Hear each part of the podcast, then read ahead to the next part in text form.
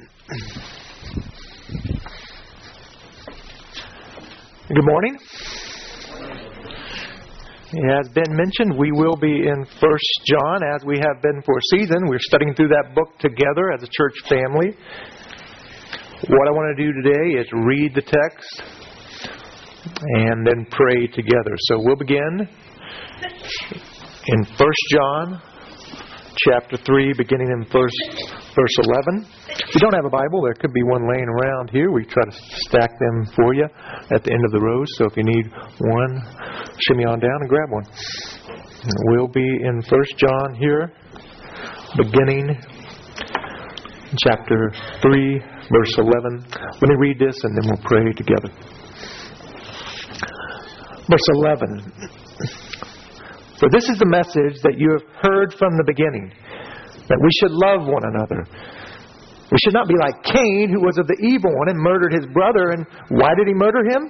Because his own deeds were evil and his brothers were righteous. Do not be surprised, brothers, that the world hates you. We know that we have passed out of death and into life because we love the brothers. Whoever does not love abides in death. Everyone who hates his brother is a murderer.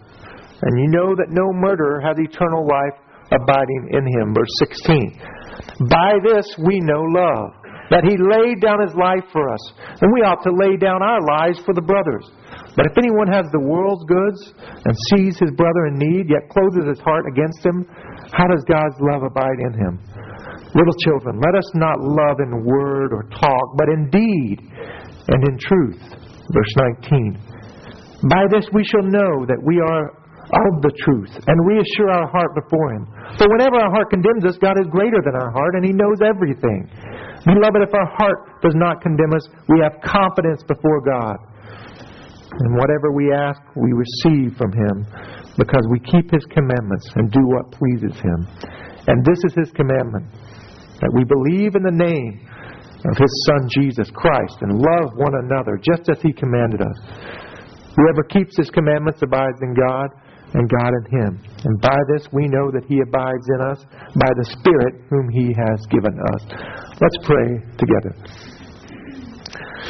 Great God and Father of our Lord Jesus Christ, as You have previously assured us and empowered us that we, the children of God, may be characterized by righteousness and by freedom from sin, God, may You now grant us universe-creating, resurrection, new creation power to endeavor to love each other well. Rescue us, God, from our deep inner Cains that desire to dance forth and dominate instead of demonstrate our new life by Your Spirit through deep affections for one another. And Father, may we ever take the Son as our professor in love, our great teacher. As He laid down His life for us, may You so too prepare us to sacrifice for others.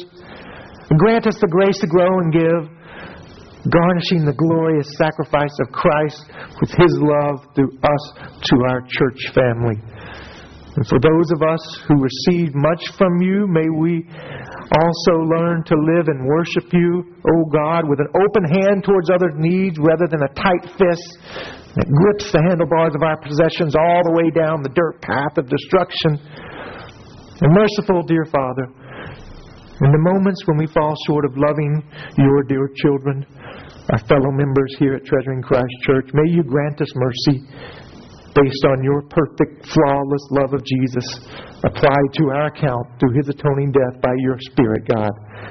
It is by the merit of Christ that we ask confidently for this measure of grace this morning, God. This growth in love today. Mold us, shape us, and bend us, and recreate us into the likeness of Christ, ever willing to bless and pursue, forgive, and patiently love Your people. Grow us up in love today as we read this together. I pray in Christ's name. Amen. Amen. Amen. Together this morning, I just want to look at this text and point out several facets of biblical love that we see here in the text. So we'll just go through pop, pop, pop, several facets of biblical love. Here's the first one. Love is foundational. Number one, love is foundational. By that I mean that love is at the very essence of who we are as followers of Jesus. Read again with me in verse eleven. See what John said. He said, "For this is the message that you have heard from the beginning, that we should love one another." John shared that the concept of love between Christian, Christian on Christian type of love, has always been a part of the message of the gospel of Jesus Christ. You might remember in Matthew five, we have a record of Jesus teaching on the Sermon on the Mount. And in that great sermon, He teaches on the need for us to reconcile with one another as brothers, and also to love those who come against us. Jesus has always emphasized Christians loving Christians. Also, bear in mind, when you see this language in verse eleven of the beginning, John is wanting you to, he uses this also in the first of the book. He uses it at the first of his gospel that he wrote. He's wanting you to flash back to the creation, the creation story in the Bible. "In the beginning" is the language we see at the very beginning of the Bible. And the idea here is that in the beginning of creation, this mutual love existed between the Father and the Son and the Spirit. And our love for one another is a reflection of God's love within His own self. And at the end of the passage, we also see the emphasis brought up again, verse twenty-three. If you see there, John will reiterate the importance of love for one another and how foundational it is by saying, "This is the commandment, that we believe in the name of the Son, Jesus Christ, and we love one another." He links loving with believing in the name of Jesus. That's how foundational loving one another is for us. And right at the start, we have some application here. There's the question, are you okay with loving one another being so close to the core of your walk with Jesus? Does that make you happy or sad? Does that make you grin, or does it make you sweat? There's another way of asking it. What if one Sunday, if we got together and we said, "This Sunday, what we're going to do, and this is all we're going to do for church this Sunday, is gather here and give you an opportunity to speak caring words to one another, or to show one another love. And that's all we're doing." Would, would you want to come that Sunday? Would you show up if that's all that we did? That, that's the question. Because John puts love for one another as essential to our walk, our personal love for Jesus Christ. Another way of getting at our intentions here is to say, ask this question: if loving others is not at the center of your interaction with people, then what is? If loving others isn't at the center of your interactions with people, then what else is? Could be a grab for attention, right? A lot of us have what we would call an idol of approval. When we interact with others, that's what dominates the relationship. We want to be approved by them. Some of us simply want to be entertained. Ever want to be around somebody just because they're funny? And that begins to defi- define the relationship. Hey, he's here. He'll, maybe he'll crack a joke. Or she always says something really funny, and it cheers me up, makes me makes me laugh, it entertains me. Maybe that's at the center of your relationships with people. Perhaps you recognized long ago that people are very useful to you. When you interact with them, you can actually gain something towards your whoop, look out, personal agenda. Right? You can you can manipulate people. And if any of these questions stick a little bit going down, that means we need to read a little bit further. So let's keep reading. Second facet of love that John gives us here in First John three. Number two, love is aimed at the people in your church. Love is aimed at the people in your church. For the first time in the whole book, in the verses we just read, in verse eleven that I read, in verse twenty-three, John uses the expression "love one another." This "one another" expression. Earlier in the book, places like uh, chapter two, verse ten, he used love towards one's brother, and the concept of brotherly love. They're very, very similar here, but this is the first time that he brings up loving one another. Why is this emphasis brought to the forefront here?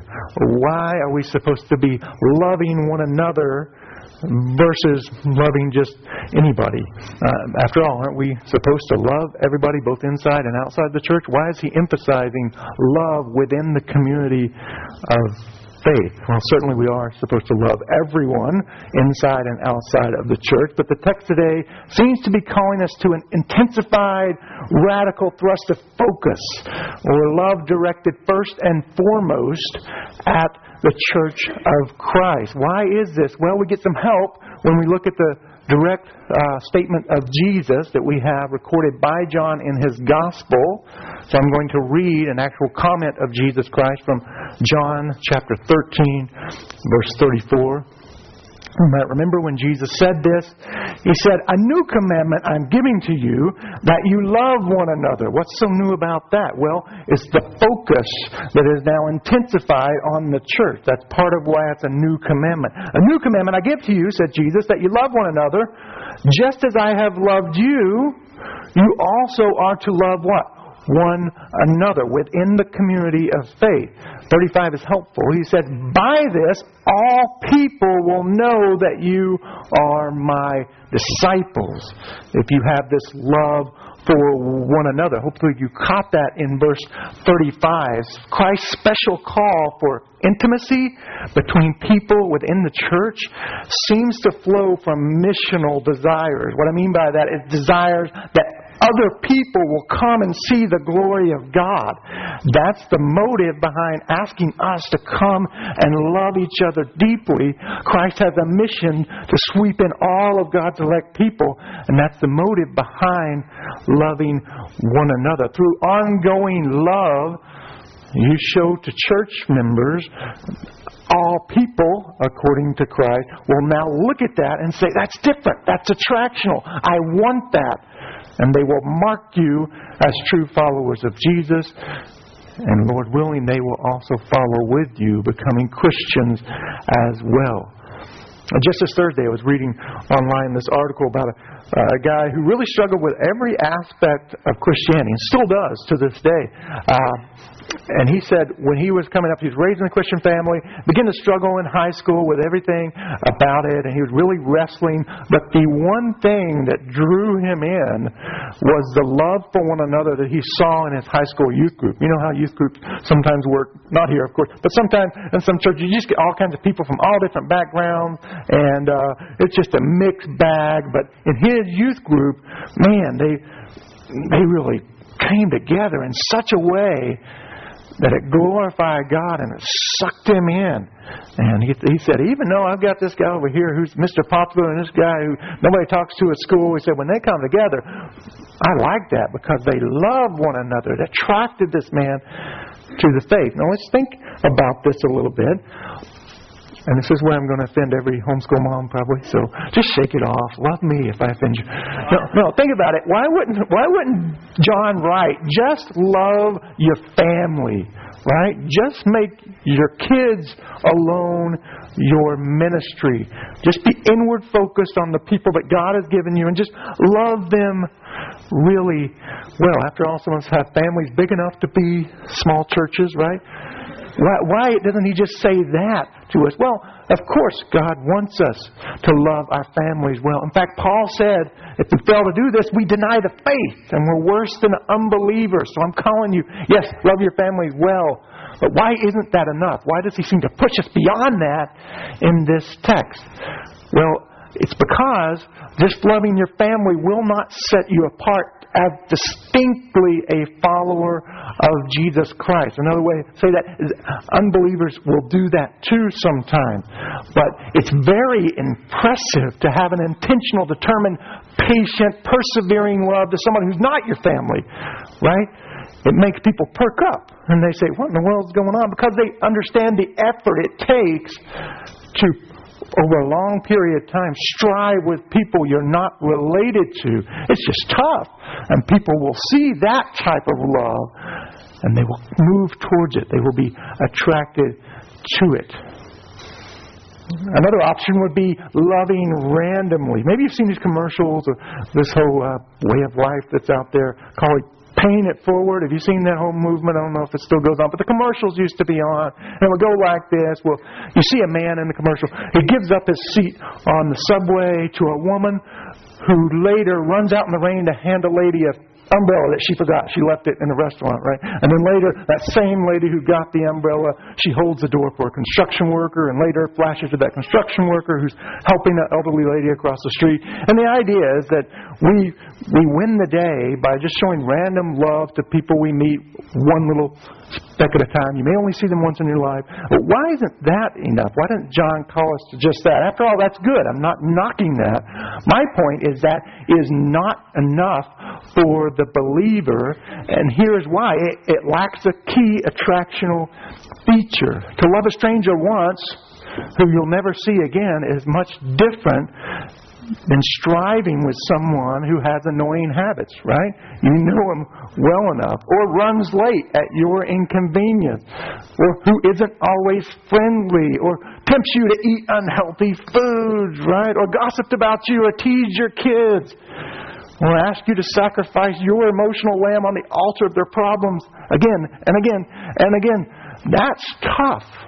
And yet that's more attractional to Jesus Christ, because people say that's supernatural. For that to happen, that's something out of this world, outside of myself, and I need it. And that's where John is coming from here. That fuel by the power of the Holy Spirit is what brings glory to God, not only in the church, but outside it as well. So there's our application. One very simple question you can ask yourself if you want to get something out of this sermon is one thing. Who are you striving towards? Who are you striving? I made that. I messed that up. Who are you striving towards this week in this church? Who are you striving towards to show the love of Jesus Christ? Who is going to be your priority this week to capture with these affections, with this care, with this love, so that you can boast in the name of Jesus Christ? And people will look at your life and say, that's unreal. That's not human. That's superhuman. Comes from Jesus, and make much of Him. Third facet of love we see here in the text. Love contrasts with jealous envy. Love contrasts with jealous envy. Biblical love contrasts with jealous envy. Look at what happens in verse twelve in the text. John wants to prove his point about love with a negative illustration. What I mean is that he's going to hold up the opposite of what love is in order for you to see what true love is. Reading verse twelve. John says, we should not be like Cain, who was of the evil one and murdered his brother. And John's alluding to the story that's famous in Genesis four, verses one through sixteen, where Cain famously kills his brother Abel. And this is the only time in First John where he's going to directly reference an Old Testament citation. It's the only time where he's going to uh, allude to this directly, so we should perk up and say, why is he doing that? Though Cain is mentioned elsewhere in the New Testament, Testament, John is the only one who describes him as uh, being owned by the evil one, or of the evil one, meaning that he belonged to Satan and he was not a child of God. And the word murder here in the text is very graphic. It literally means butchered. And so he's bringing this up in kind of a shocking way. The only Old Testament he uses this graphic language. Why is he doing it? Well, keep reading. It's not just that he's wanting us to focus on murder. In fact, he, he's wanting us to get to the intentions, the motivations, the desire behind Cain's act. You can tell this because he asked the question, why did he murder him? So that's a question of motivation, right? He said, because his own deeds, Cain's own deeds, were evil, and his brother Abel's were righteous. Here's the picture. He's saying Cain knew deep down that his brother was pursuing the things of God. That in his own heart he was evil, and that he could just look at his life and say, ah, that guy's doing the right thing. And he was jealous.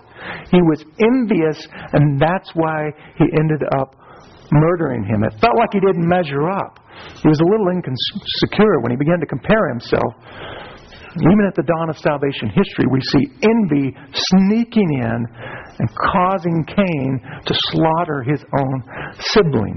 Now, why does John pick this to set up in contrast to love? He could have picked anything. Why does he pick this jealous envy situation to contrast with the true biblical love he's trying to teach us about? Well, it's because at the center of jealousy lies a desire to see yourself satisfied through the demise of someone else, through someone else losing something, or at least for you to be raised up to their level, right? We all have little kings inside of us that think we should have better than everybody else, or at least the king should have what everybody else has.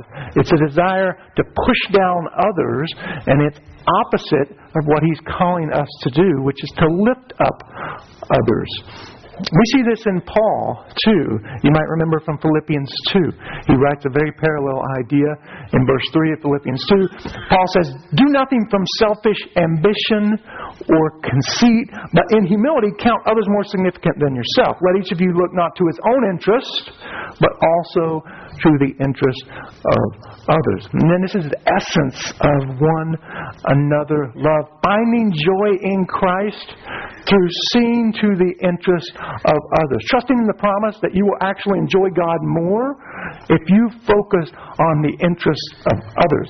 It's almost uh, counterintuitive the way it works, but it's real, and that, that's the promise here. And if, if we do this, it will bring us to our fourth point here. We'll see this. Love's, fourthly, love's prime example is Jesus Christ. Love's prime example is Jesus Christ. If Cain is set up as the contrast to love, then Jesus himself is certainly our greatest example of love. Read in verse sixteen. By this we know love. This is how we know it. He laid down his life for us, and we ought to lay down our lives for the brothers or the church, the local church here. Back in Philippians, we just read, uh, Paul also expanded on this idea a little bit in verse five of chapter two. Paul wrote, have this mind among yourselves, which is yours in Christ Jesus, who though he was in the form of God, he didn't count equality with God a thing to be grasped, but he emptied himself by taking the form of a servant, being born in the likeness of men, and being found in human form, he humbled himself by becoming obedient to the point of death, even death on a cross. John shares this in case any of us are tempted to import our own definition of love. John's having nothing of it. Said, nope, look to Jesus. That is what love is. The way that Jesus laid himself down to be killed on behalf of his brothers, that's what I'm talking about, says John here. And it's strange. Strange that John doesn't say a lot about what Jesus' death accomplished. You would expect that maybe as a Bible reader for him to take a moment and explain, elaborate on what Jesus' death accomplished. How Jesus became a propitiation for the sins of his people, right? Or how Jesus reconciled man to God in his death. Or how he birthed the kingdom through which his saint and himself would rule forever. Or how new creation was empowered and then expressed through the resurrection as the first fruits of new creation. Or how Christ redeemed his people from slavery and set them free. Or how man became justified before God. He doesn't say any of these things that, frankly, I love to meditate on, right? Those are the things I like to think about and philosophize about. He doesn't say that. It's as if he's saying, stop. Wake up. In the midst of all he's accomplished, don't forget the personal touch that Jesus had here. He volunteered for the death penalty at age thirty-three, giving everything up in life. Why? For the sake of us, for the sake of the people in this church, so that we would have life. That's the part of Jesus' death that John has us focusing here, this volunteering oneself for the sake of others. And again, the ultimate end is him pursuing his own joy as he does this. If we do that, we'll see point number five here in the text. This type of love proves eternal life. Biblical love proves eternal life. What do you mean by this? Well, by this I mean that our love for others provides an assurance that we are God's children. It doesn't earn eternal life, but it provides an assurance of eternal life. It proves that we will have it according to John. I see it three places here in the text. The first one is in verse fourteen. Notice the language he uses. We know that we have passed out of death into life. How do you know it? How do you know you've passed from death into life? Because we love the brothers. See how that's proving? our salvation there. Whoever does not love abides where? In death, he says in fourteen. Verse nineteen, look at that. By this we shall know that we are of the truth and what? Reassure our hearts before hHim. Verse twenty-four, whoever keeps His commandments abides in God and God in him, and by this we know He abides in us. How do we know that God abides in us at the end of the day? John says it's because of our love for one another. New Testament scholar Thomas Schreiner has uh, described assurance, the idea of dealing with doubt in the, in the life of a believer. Maybe you struggle with this. He describes it this way. He says it's like a three-legged stool upon which assurance rests. It has three legs. He says the first leg are the promises of God that we find in the Scripture. The second leg is the testimony of the Holy Spirit in your own life. And the third leg is going to be your good works of love. These are the things that hold up your faith and reassure them. And here in our text, we see two of these legs very clearly. Verse twenty-four paints the picture of a believing por- believing person pouring himself out in love for somebody in their church. And through this experience, the Holy Spirit somehow confirms that he is a Christian, somehow confirms that he is in God. And we're not told how he does that. Maybe through the act of love, someone comes and says an encouraging word to this to you, and, and you're affirmed. You're more convinced that, yes, I, I, I'm leaving doubt behind. I, I'm in in Christ. Maybe it's a, it's a time when you do an act of love for somebody and peace settles in. God just gives you a subjective peace. Sometimes that's the way it happens. Maybe sometimes you're caring for somebody in the church and God will give you an objective, demonstrable act of the Holy Spirit. That happens sometimes as well. But how it happens is not the point. John's point here is if you push forward in love towards somebody in this room, somebody in your church, that is what affirms you as being a Christian. And this rolls over really easy into a prescription, doesn't it? Uh, as, uh, by way of application, he, we can prescribe something. For all of us who may struggle sometimes with doubt, take this to heart. If it's hard for you to believe the promises of God about you sometimes because of your own messy situation, I get that. Sometimes God, God's promises can be foggy. We have our weak moments. But very rarely are we so constricted that we can't reach out to someone else in an act of love. And it's through that act that God promises to reassure your faith, to take away the doubts, to convince you. That God's method of convincing you that you are His is through loving one another. So test this promise. Try it out this week. If you're struggling with doubts, you're feeling dry, you're feeling weak, pursue someone in your church in love. And God says by His Spirit, He will use that to confirm you in your faith. Here's a sixth facet of love I see in this text. Love is not expected from unbelievers. Love is not expected from unbelievers. Though by the power of the Holy Spirit, as a way of taking joy in Christ, we are called upon to love one another, John makes it clear we shouldn't expect it from those who are not children of God. After bringing up Cain as an unbeliever who attacked Abel, the righteous one, we see the author takes an opportunity to almost uh, say something in parentheses to us. It's like he's saying, oh, by the way, you should expect that same type of a treatment that Abel got from Cain. Verse thirteen, he says, do not be surprised, brothers, that what? The world hates you. It's pretty straightforward, right? Christians will have haters. That's the reality.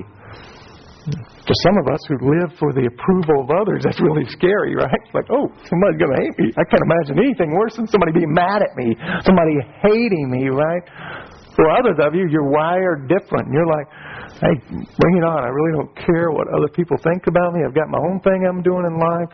I saw this quote this week. Someone said, I used to care about what people thought about me until one day I tried to pay my bills with their opinions, right? Some of us have just realized, you know, Uh, people are going to think what they're going to think. I'm going to move on. Whichever one you are, uh, we also need to think about uh, the nuances of how we live in our culture where people hate the church, think about it, uh, realize the different expressions that hate can have sometimes. For instance, what does it mean when those who hate Christians, with all our talk about sin and one way to God, repentance, or relying on somebody outside of yourself, if someone hates all that, what happens when they gain influence in our society? Right? How is the hate then manifested?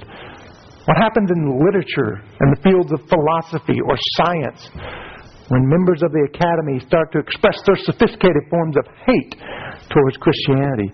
What they purport as truth will have an anti-Christian bias, right? That's the sophisticated way that people often hate in our culture. What happens when the culture shapers like entertainers or politicians and other media members hate Christians? Well, we should expect to see a ripple effect in our culture, right? Some things about Christianity become widely unpopular all of a sudden.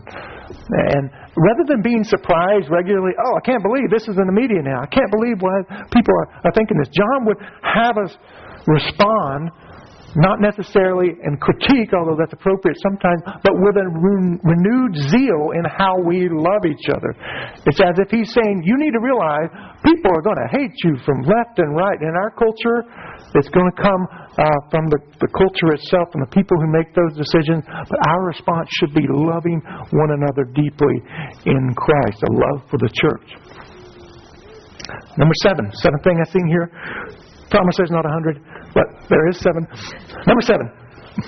Love means tangible mercy. Love, according to the Bible, means tangible mercy. And this is the point where you might feel like stepping off the love train, right? It gets a little uneasy when love is yanked down from the abstract and it hits tangible reality. But we see that. That's what I love about John.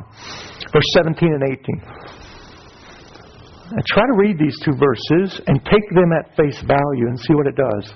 seventeen and eighteen. That's what he says. But if anyone has the world's goods and sees his brother in need, yet closes his heart against him, how does God's love abide in him? Little children, let us not love in word or talk, but in deed and in truth. It's as if John knows that earlier, when he said we need to be prepared to die for church members, that if he knew that that would kind of go right past us.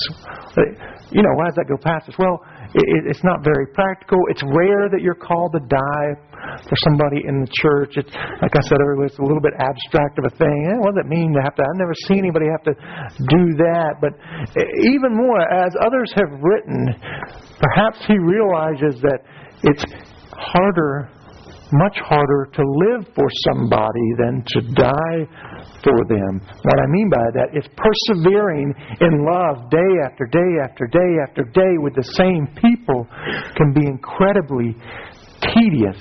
And let's look at this by breaking down a couple phrases he says. First, he says to us, anyone has the world's goods. What does he mean by that? The word world can be confusing in Scripture because just a little earlier in the text, he uses world to mean secular, unchristian, right? But here he's not using it this way. When he says if anybody has the world's goods, he just means earthly goods, right? Earthly possessions, cash, cars, clothes, casa, just the stuff that we have, right? Anything that you have that you could give to someone else, opposed to eternal possessions like righteousness, adoption, redemption. He said, anybody who has these goods, and that's all of us here. In our culture, that's pretty much all of us who have these things. The term doesn't mean wealthy. It simply means you have some stuff that you could give away. That's what he means by having the world's goods. So it includes us all. Secondly, what does he mean here when he says a true need? See that? He said if you see somebody, a brother who is in need, well, we could probably spend two hours trying to figure out what he means by that. Does he mean a, a developmental need or a relief need? What kind of need is he talking about? Thankfully, that, that's not his point, figuring out the needs. That's not the point of the text. The emphasis here is that if you clearly see someone in your church who has a need, no, no matter how you, we end up defining that need, once you see it and you close your heart to it, you cut them off from compassion, that is when he says, how can the love of God live in you? Again, this is on a heart level type of text. And it's not just seeing it, according to John. Catch where he said, we're not just talking about it when we see the need. We actually need you to act. The implication is you have to give stuff to these people. If you see someone with a need in your church community and you're not willing to give to them from your own possessions, that's when John, not me, thankfully I didn't make this up, but that's when John says, how in the world can you say that God's love is in you if you're sitting here with all of these things and somebody obviously has a need and you're not willing to pour it out? Man, that's hardcore, isn't it? You have to pause here. If you're a meditative person, you like to sit and think deeply. Think deeply about this point today. Memorize this. Meditate on this. It's meant to stir us up to action. Taking on the lifelong adventure of pouring yourself and your resources out to meet the needs of the people in your faith community, in your local church. Love means tangible mercy. I'm not going to define it here. That would be a law way to approach this, right? Instead, I'm just going to leave it there and say, pray on this, meditate on this. See what God wants you to do. Eighth facet of love. Number eight. This is the good news. If that last point was really challenging for you, here comes some good news. Number eight. Love from God overcomes our guilt. Love from God overcomes our guilt. I'm so thankful that John knows how the human heart works, because right now, half of us, half of the half that are still tracking in the passage here, half of us are feeling really condemned by what John just said, right? If you struggle with self-condemnation or you're intellectually honest at all, you're thinking, man, I've fallen short of this love stuff. I've got plenty of stuff at my house, and I've seen people with needs, and I haven't responded. Oh, man. Ultimately, God's love is not in me. Ah, I've fallen short. That's the need He's addressing right now for those of us who are aware of our shortcomings, of the persisting sin in our life. He says, wait a minute. Verse twenty is your comfort. For whenever our heart condemns us, see that? That's me. Whenever our heart condemns us, know that God is greater than our heart. And He knows everything. Friends, that is to be your comfort. As much as the loving one another aspect confirms our faith, at the end of the day, ultimately, especially when we fall short, trust that God, who is much greater than our guilt, knows who is His. What I mean by that is God has chosen a certain people from eternity past. And He ordained that Jesus Christ come and live a perfect life and die for those people. And then He sent His Holy Spirit to come and convert, give them the new birth to a certain number of people. And God knows, even despite their failures, that He paid in Jesus Christ even for our failure to love. Right? This is a hard text to read, because on one hand, John is saying, loving one another proves your faith. But on the other hand, he's saying, sometimes, if you're honest, that's going to be condemning, because you don't always love one another. In those moments, trust that the sacrifice of Christ covers your failures. You have to be careful the way you read this, because if you if you live here too much, then you could become inactive and say, ah, I don't need to love anybody after all. Jesus died for me. That's all that matters, right? You're careful not to swim there alone. If you come over here and swim, and, and there you begin to think, oh, loving somebody, loving somebody, that's how I earn. I get it. That's how I earn my place before God. I earn it by being a loving person. There's a mixture here, a nuance to this text that we can handle that says both, yes, strive forward in love, but at the same time, you are trusting for the merit of your salvation, not in your own actions, but you're trusting in the end that God is bigger than you. He's greater than you. That God will not condemn His own people. Number nine. Love fuels powerful prayers. Love fuels powerful prayers. You might not think about the connection between love and prayer. Doesn't connect easily conceptually sometimes, but it's there. Read in verse twenty-one and twenty-two. John writes, "Beloved, if our heart does not condemn us, we have confidence before God, and whatever we ask we receive from Him, because He keeps His commandment, and uh, because we keep His commandments and do what pleases Him." As previously mentioned here, since we are striving with all of our might to love one another well, and in both our shortcomings and our victories, Christ is pleading on our behalf, then we have a confidence to approach God in prayer. If we're striving in love and we realize that Christ is for us, and we can come before God and ask Him, plead with Him, like a son crawls up in his dad's lap and begins to talk to Him in a relationship. That's the picture He has here. It's a mutual trust, packed with care and affections and admiration. But twenty-two, verse twenty-two can be very confusing. I'll speak to it just a little bit. Look what he says. Whatever we ask, we receive from Him. Whoa. Whatever we ask, we receive from God. Are you sure about that? Ooh. Let me try to illustrate this with a couple of different stories. Let me try to explain it with a couple of different stories. First story. Yesterday, a guy named Jason had Saturday off from work. So he does what he likes to do. After supper, his wife is dealing with the with the kids and putting away the dishes. Jason hops on the Xbox and begins to play online with some of his friends. Right? Uh, a little bit later, when the kids are going to bed, Jason's into hour two of his uh, Call of Duty shoot-a-thon here online. He's playing. He's into his games. Then about midnight, when he cranks it down, everybody else in the house is asleep, sneaks into his bed. He knows that gray-haired pastor's going to preach on First John three, and always makes him sleepy to read about before he goes to bed. So he opens up his Bible. He reads through this text, and Jason reads this and says, "Man, I'm going to try this out. I'm going to call God out. And I'm going to pray that tomorrow morning when I wake up, I'll have an Xbox One, a new one. Done with the three sixty. I want the one next morning on my doorstep." After all, what did God say here? Next morning he wakes up, of course, opens the door. All he sees is upside down on the welcome mat. Welcome. There's nothing there. And he's discouraged. That's one scenario. Think through the next story. Yesterday, Jada was daydreaming about how she wanted a new car. She does this often, especially when it's a hard day with the little one. She's sitting at home. All of a sudden, she gets a call from Nia. Nia's crying. Nia says, "I need to come over." Jada says, "All right, come on over." She could tell there was going to be trouble. She said, told her she was upset. Nia comes over.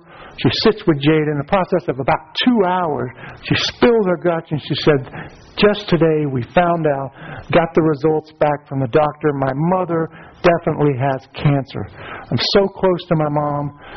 The prognosis moving forward is really bad. I don't know how I can continue without my mother here with me." She's crushed.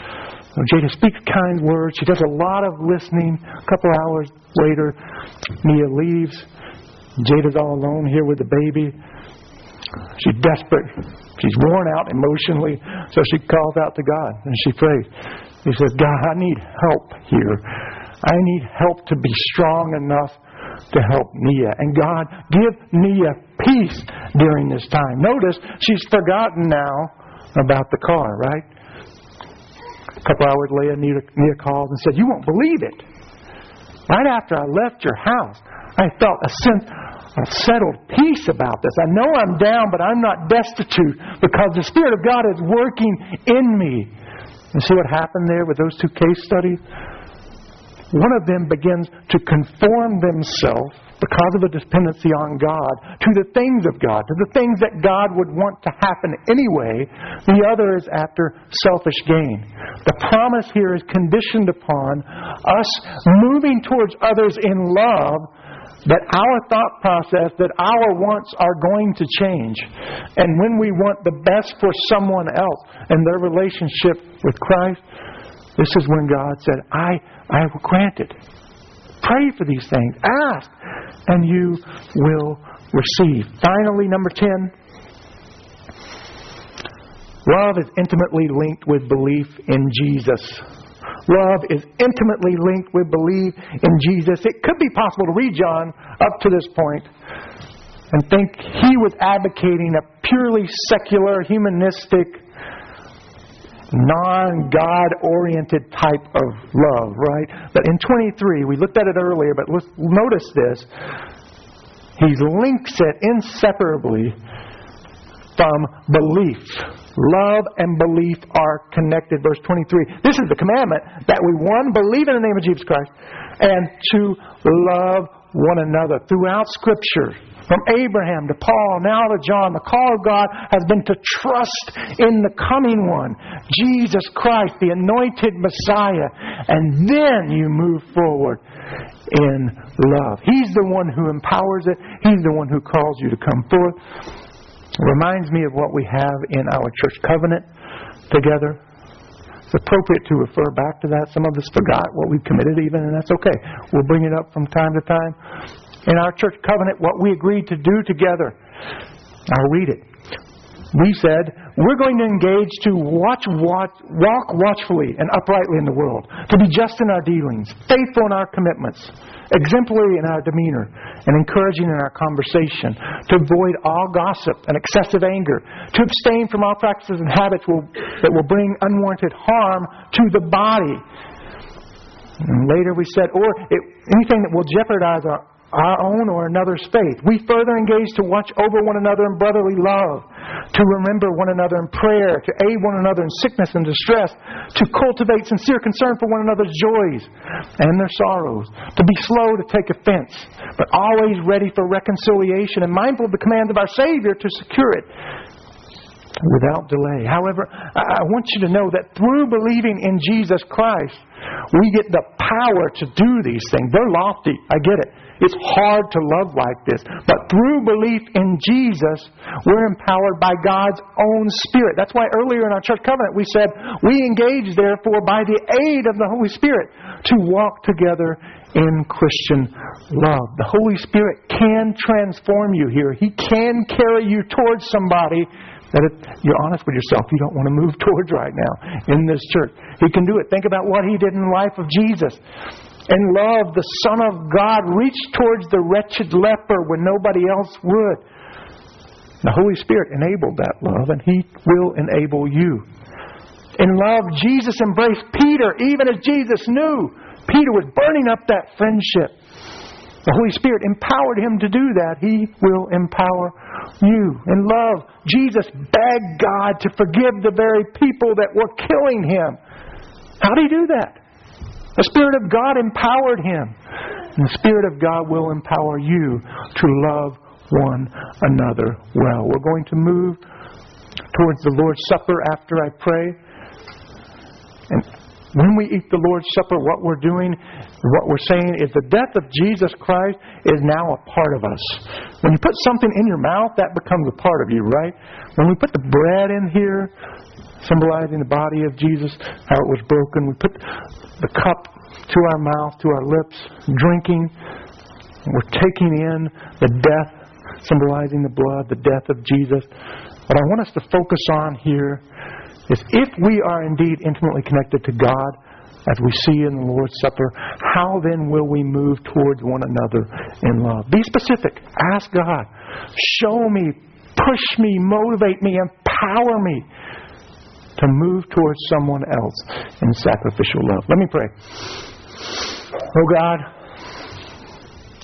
we hear these teachings and we think, man, that's tough. But we also know that You empower it by Your Spirit. So I pray, come Spirit, change us, recreate us, inspire us, show us where we're weak, and, and push us on down to where we can love one another well in humility, seeking the interest of others over our own. Do this for us now in the supper when we think about the sacrificial death of Jesus and how He atoned for our sins. Let us also think about what that means for today and loving His people. Give us this grace in Jesus Christ. Amen. Amen. We have